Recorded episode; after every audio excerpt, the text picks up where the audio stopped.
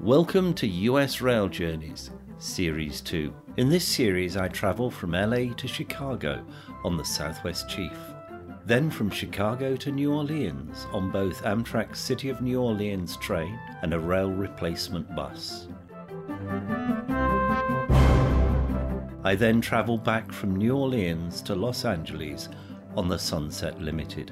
I also get to travel on the San Joaquins, the Coast Starlight, and the Pacific Surfliner, in all over 6,300 miles in 14 days.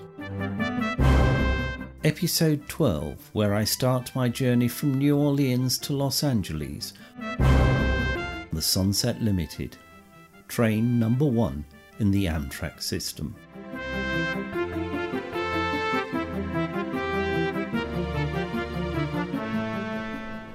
It's a beautiful bright morning. They say the temperature today in New Orleans is going to reach 75 degrees Fahrenheit. Sadly, after only one day seeing the sights of the city, I'm now on my way. I'm at New Orleans Union Station, built, I believe, in 1954, so it's a relatively modern station.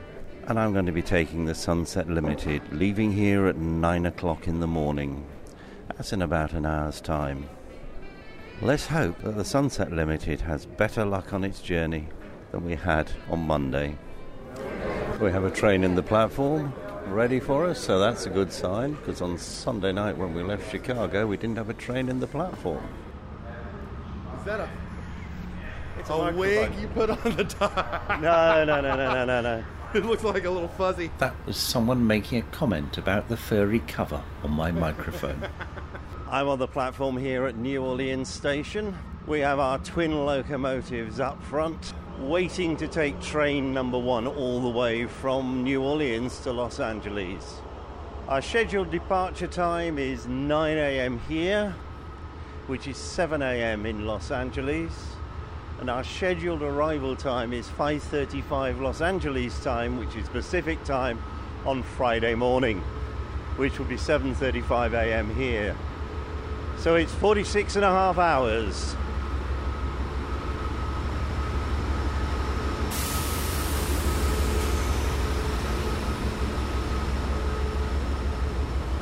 For the enthusiasts for these diesels, we've got locomotives 816 and 134.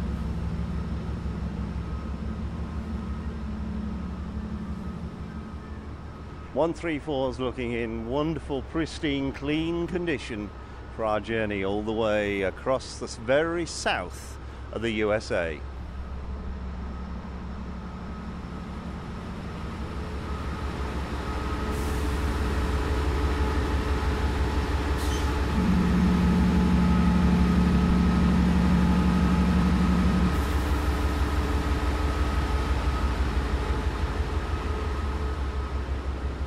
I think most of the passengers have now boarded.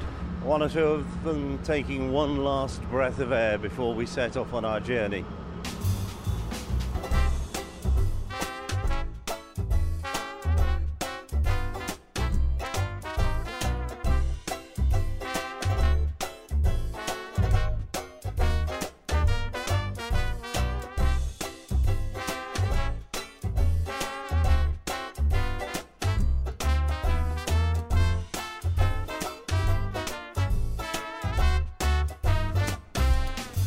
Amtrak's train number one is leaving New Orleans station, slowly passing under a whole set of road bridges.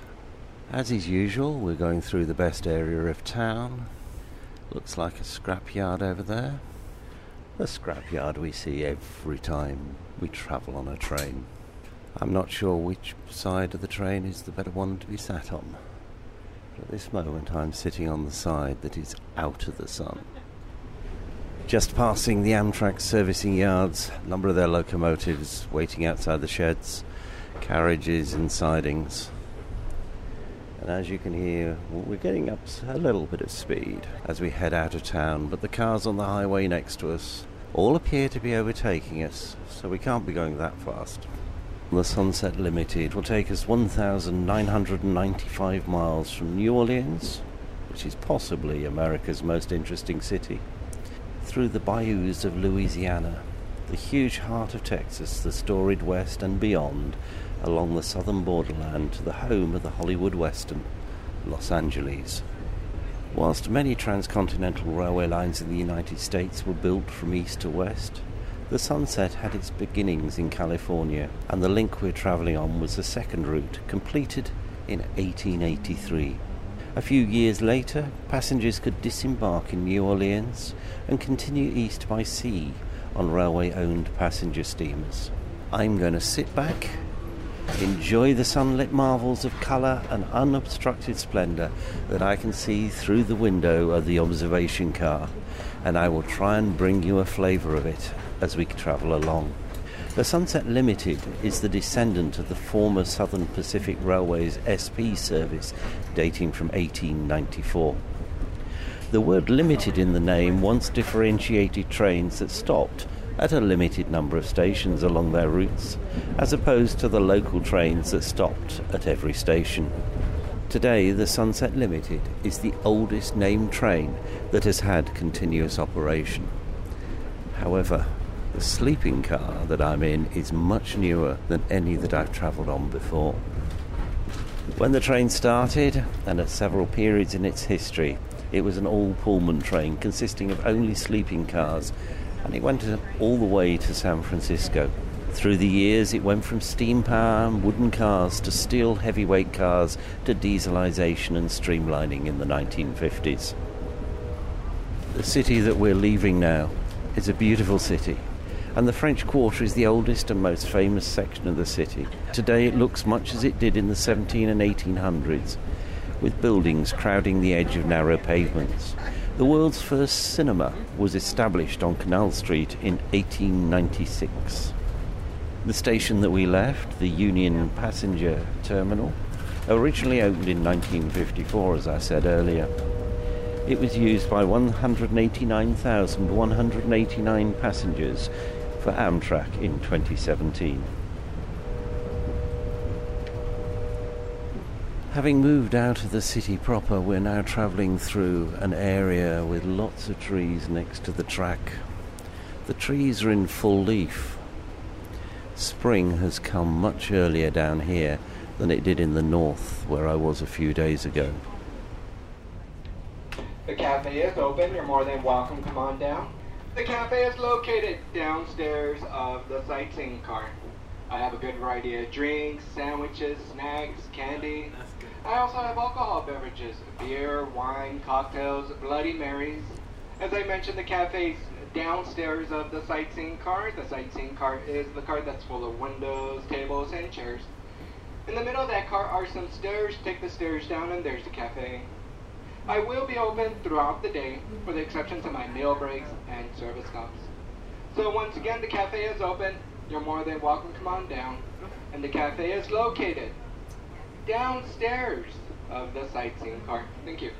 So the cafe is just opened. Time for people to snatch a bit of breakfast, maybe. Or, as one of the staff suggested, a cold beer. I, of course, have to keep full concentration so that I can keep you up to date with our journey.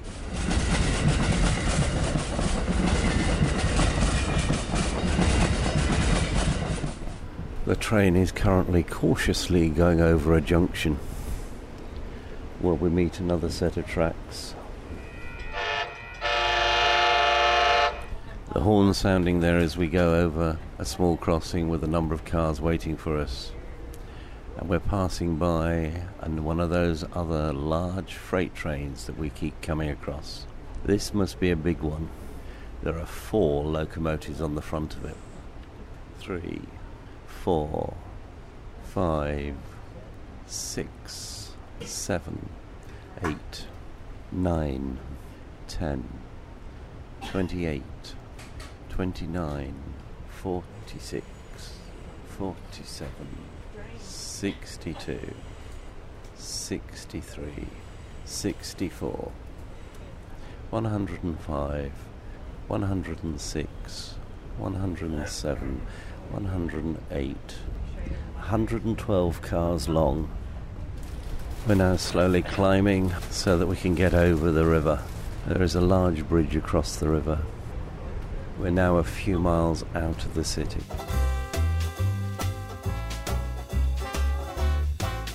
The Huey P. Long Bridge, named after the 1930s Louisiana state governor and senator, carries a two track railway at its centre. It also has three lanes of US 90 on either side. The bridge opened in December 1935, a few months after Long's assassination.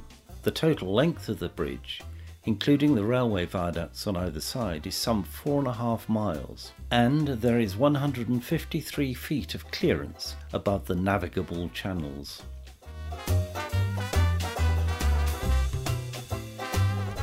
And a very short distance behind the last freight train, we're passing another one, but this one only has two locomotives on the front, so must be relatively short in comparison. The trains come to a stop at a signal, but I'm sat with some people here who are travelling to Houston in Texas, they tell me. So, where are you taking the train? We're taking the train for the experience mainly. Have you travelled long distance by train before? No, we have not. It's the first time, and we're loving it. Well, we've only got mm, 30 minutes into the journey, but if you're loving it already, that's a good thing. Well, we actually took the train to New Orleans, So, from Houston to New Orleans, a few days in New Orleans, and then traveling back to Houston on train as well, yeah. what made you think of using the train for this trip? The experience, yeah. Relaxing. It's very relaxing, the train.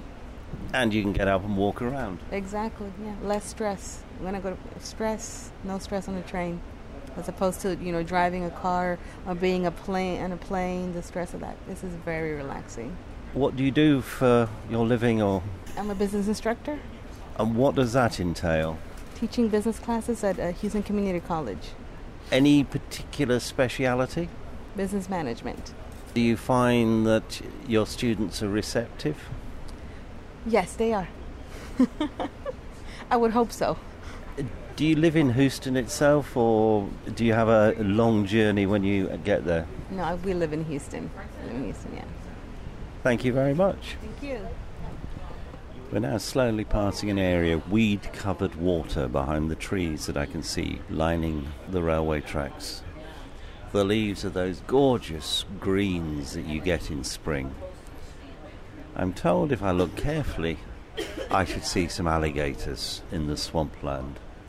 So I'm going to have my eyes peeled, my camera out, and see if I can catch something for you. Not literally.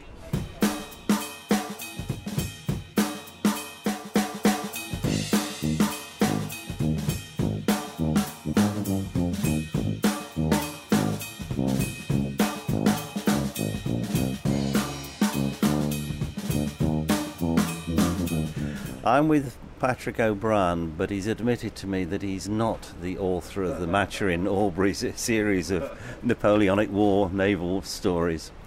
And Patrick tells me he's travelling the perimeter of the United States.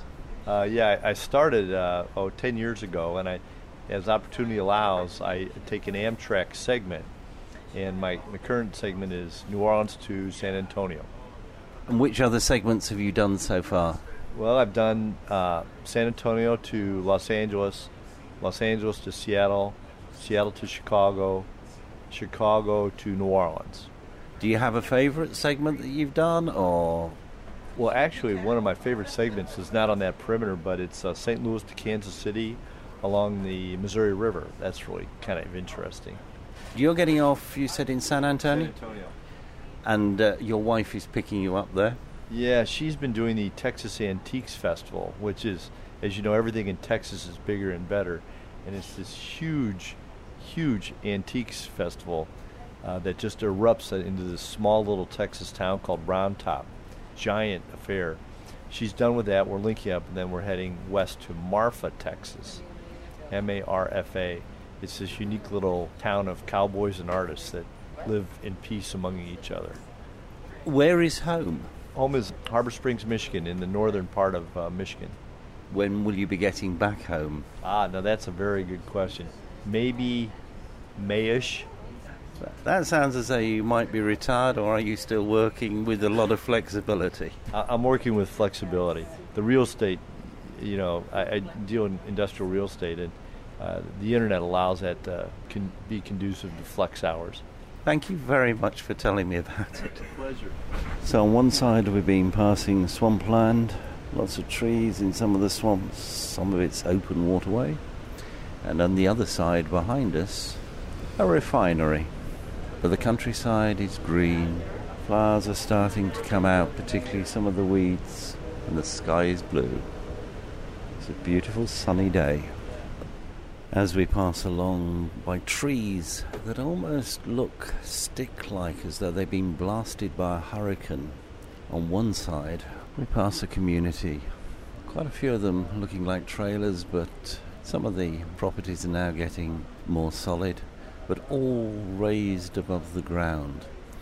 Now I can understand that, like a Queensland house in Australia, they may well be raised above the ground to let the air through, but I would be worried about things hiding down there. Maybe an alligator waiting. The cemeteries that we're passing all look to be poured concrete or similar, making sure that nothing can dig into the graves.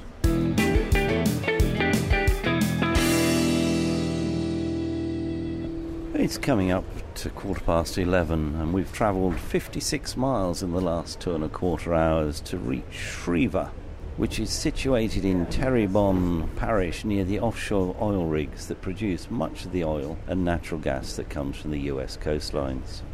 Of course, being big oil, there's a topic of debate between industry and environmentalists because of the threats to the watersheds and increased exposure to damage from hurricanes. If I was getting off in Schriever, I could visit nearby Munson's world famous swamp tours, who take visitors gliding through the black waters of the primitive bayous, slow moving bodies of water, the home to alligators, and tall cypress trees dripping in Spanish moss. Not many of their visitors come by train, as just over 1,800 passengers used the station in 2013. Schriever certainly looks to be somewhere a little bit bigger than the middle of nowhere, but a very quiet community. We're sat in the station now, passengers getting on and off the train, if there are any today, and freight wagons on one side of us, though I think they're in a yard.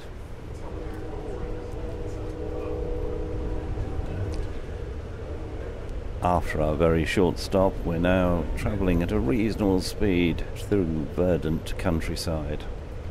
Swampland on both sides of the train. About a hundred yards to the right of us as we're travelling is a roadway on stilts above the swampland. We're currently going at nearly 70 miles an hour, with the countryside passing us. A few lurches here and there, but in general, pretty smooth. And the air conditioning, as you may be able to hear in the background, is on, keeping us nice and cool. We're going along through this beautiful area of swampy forest with the moss hanging from the trees. It is stunning. And every so often we cross yet another road, showing that, of course, the car is king in this country.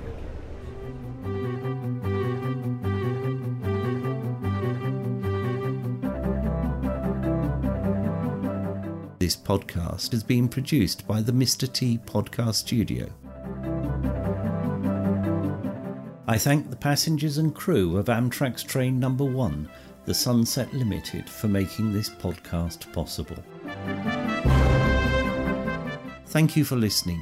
Please join me again in two weeks.